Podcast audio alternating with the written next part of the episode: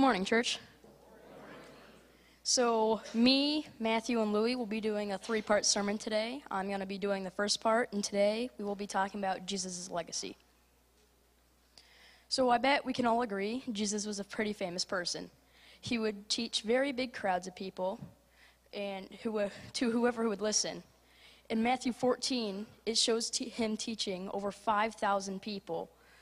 He would teach anyone who was willing to listen. And even when he got tired, he would still teach. Please turn to Mark ten one.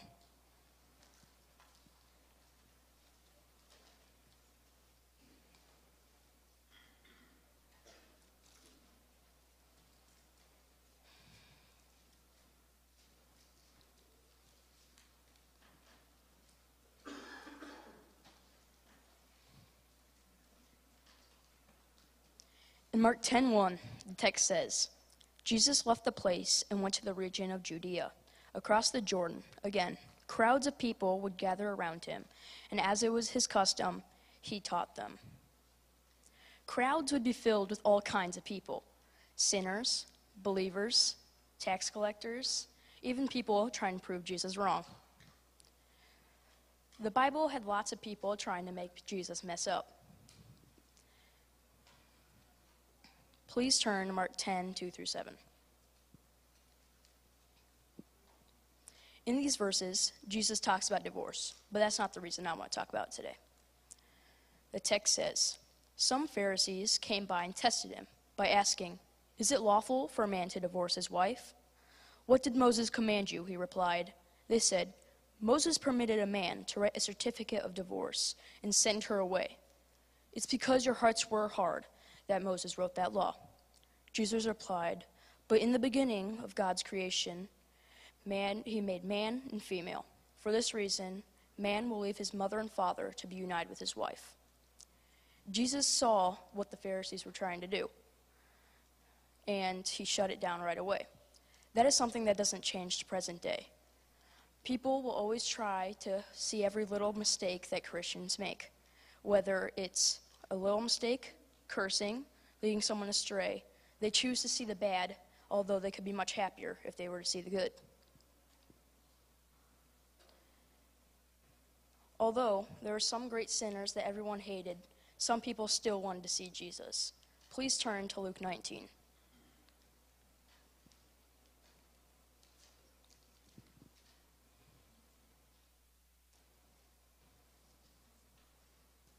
The text says, Jesus entered Jericho and was passing through.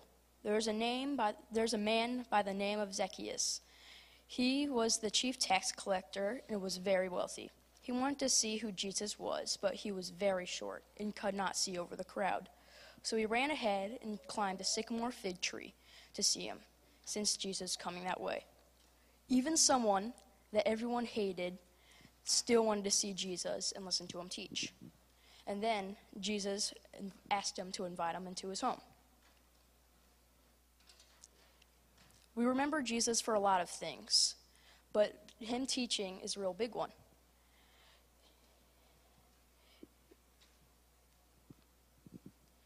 People would spread his word and tell him, tell everyone that the Son of God, the Messiah, is teaching, and people would gather around.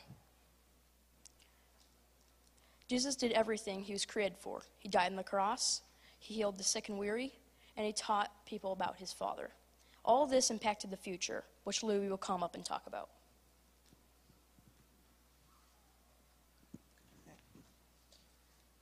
Thank you, Carter.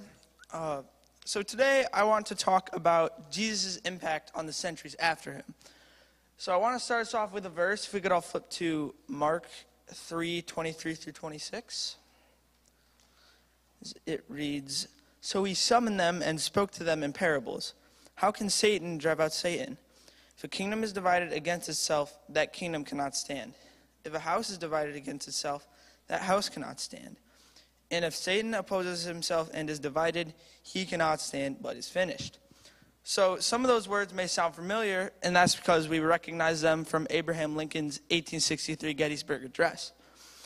So When when most people, if not all people, hear the words a house divided, they immediately think of the Gettysburg Address. What they don't realize is that those are Jesus' words. Jesus said them, but Abraham Lincoln made it a little bit more popular. For this next part, I want to jump back a little bit further than Abraham Lincoln to about the time of the Founding Fathers. So I know we can think, all, I know we can all at least think of one Founding Father, and the likelihood is the one that you were thinking of was a Christian. I have a few quotes here from the Founding Fathers. This next one really stuck with me because I think of how true it is in aspects to our country. It is a quote from our third U S President, signer and drafter of the Declaration of Independence, Thomas Jefferson, and it reads, God who gave us life gave us liberty. And can the liberties of a nation be thought secure when we have removed their only firm basis? A conviction in the minds of the people that these liberties are the gift of God, that they are not to be violated but with his wrath. Indeed, I tremble for my country when I reflect that God is just, and that his justice cannot sleep forever. So, unfortunately, I feel like this really reflects what's happened to our country. God's justice cannot sleep forever, and we need to be aware of that. So we don't know when he's coming back, which means we need to be ready for when he's coming back. If we don't change the way we're doing things, we might not be able to do things much longer. On more of a positive note, here's a quote from our second president, John Adams. It says, suppose a nation in some distant region should take up the Bible for their only law book, and every member should regulate his conduct by the precepts there exhibited. Every member would be obligated in conscience to temperance, frugality, and industry, to justice, kindness, and charity toward his fellow men, and to pity, love, and reverence toward Almighty God. What a utopia, what a paradise would this region be. I also like this one because it demonstrates how we should live our lives, basically. We're told time and time again to take the Bible as our only law book. I have a verse for doing this. If we could all go to Proverbs three, one through seven. As it says, my son, don't forget my teaching, but let your heart keep my commands, for they will bring you many days of full life and well-being. Never let loyalty and faithfulness leave you. Tie them around your neck, write them on the tablet of your heart. Then you will find favor and high regard with God and people. Trust in the Lord with all your heart. Do not rely on your own understanding. In all your ways, know him, and he will make your path straight. Don't be wise in your own eyes, and fear the Lord, and turn away from evil. So, I'm sure most of us recognize this verse because, I mean, it's, it's a very popular verse. Over the course of my life, I've had it as a memory verse maybe like a hundred times. So, like, when but when you really stop and you think about what the word means, you'll be able to greatly appreciate it because, I mean, just think about it. Trust in the Lord with all your heart. Be loyal and faithful.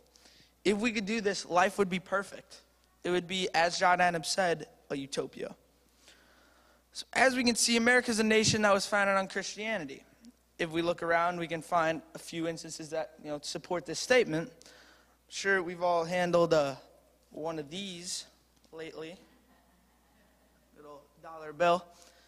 And if we flip it around here, it says, in God we trust. Friendly reminder of what we should be doing in our daily lives when we use it. Maybe you're thinking of the song, God Bless America, a very common patriotic tune sung by many around the United States year-round. Or maybe, most evident of all, our own Pledge of Allegiance. We all know the part where it says, one nation under God, indivisible, with liberty and justice for all. These are just a few examples of Jesus and God's impact on our country. So I have another verse for us. We could all flip to Psalm sixty-seven, one through seven. It says, may God be gracious to us and bless us. May he make his face shine upon us so that your way may be known on earth, your salvation among all nations. Let all the peoples praise you, God. Let the peoples praise you. Let the nations rejoice and shout for joy, for you judge the peoples with fairness and lead the, and lead the nations on earth. Let the peoples praise you, God.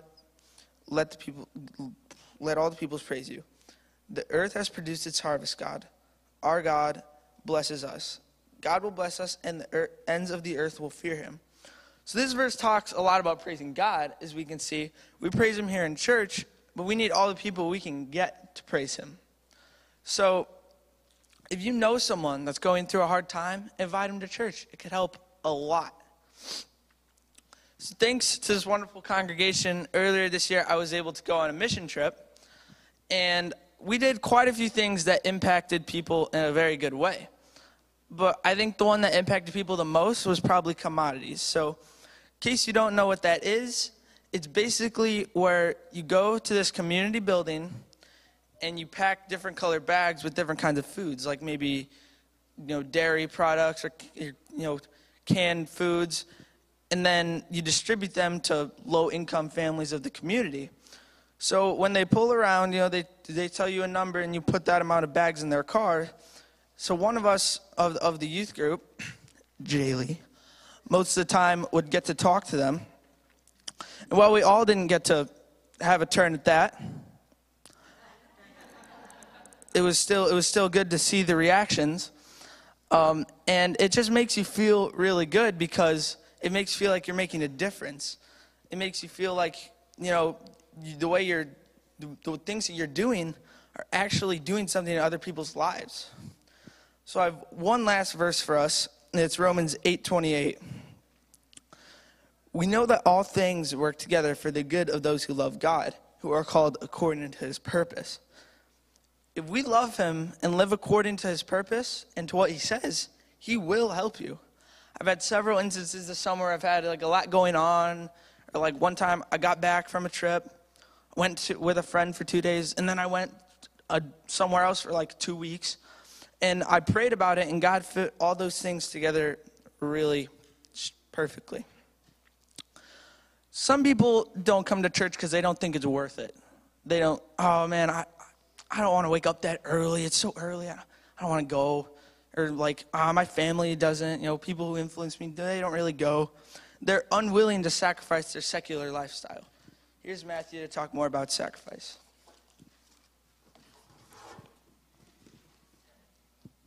Thank you, Louis.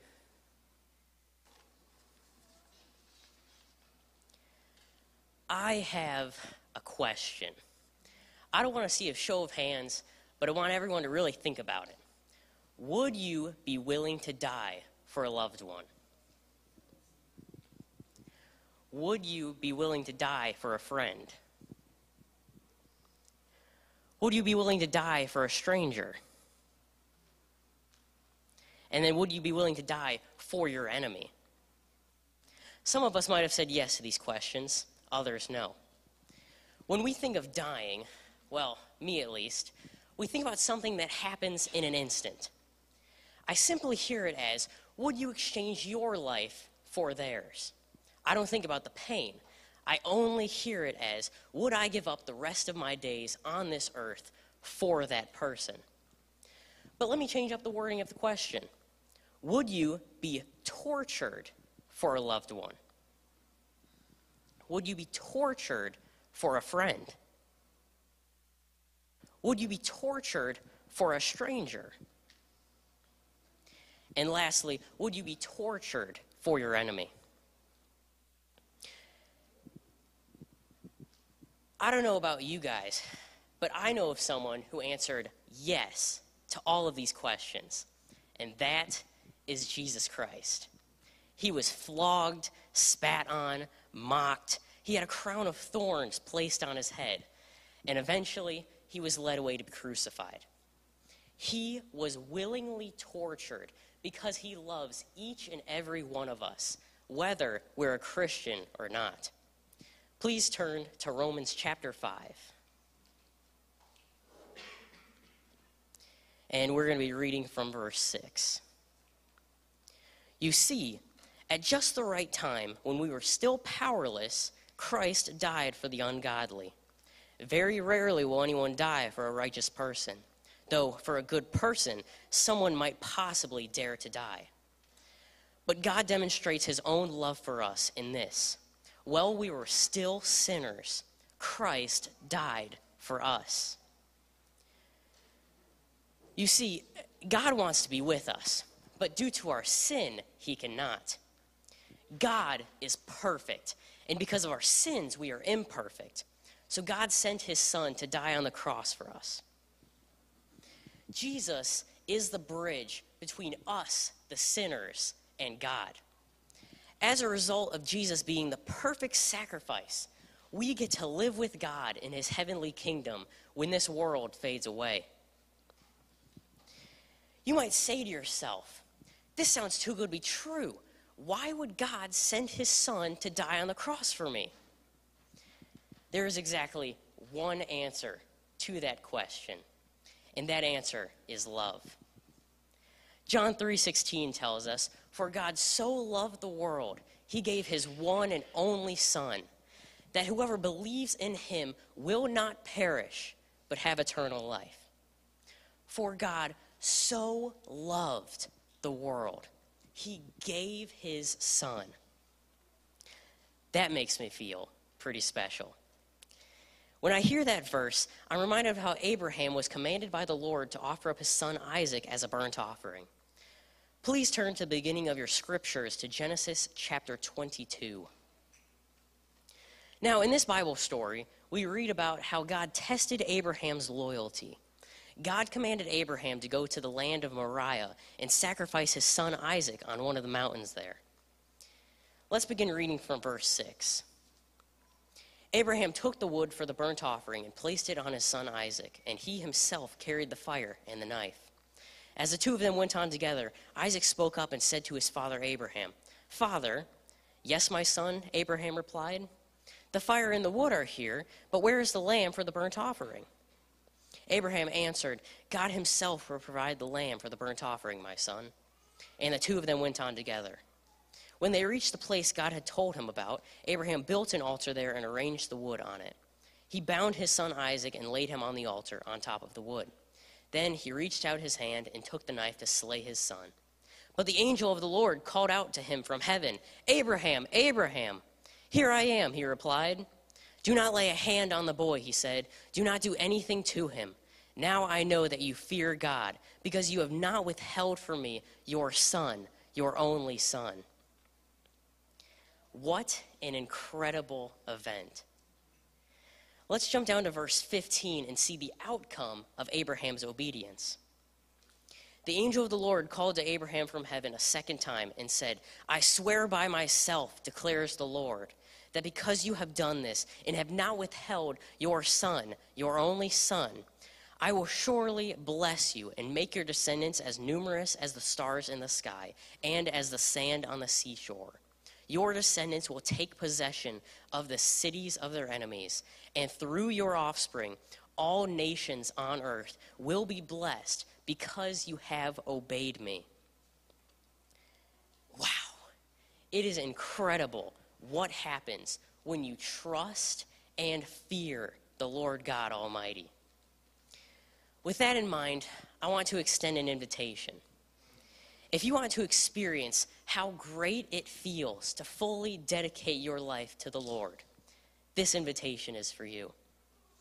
If you believe that his actions and his words are still affecting the world today, this invitation is for you. If you want to serve him with all your heart, all your soul, and all your mind, please come forward when the music starts, and we'll pray with you. Let's pray. Dear God, thank you for all you've blessed us with. Thank you for sending your son to die for us and be the perfect sacrifice that connects us, the sinners, to you, God. Please help us to fully acknowledge and understand what has been told to us today and carry it with us all the days of our life. In Jesus' holy and precious name, amen.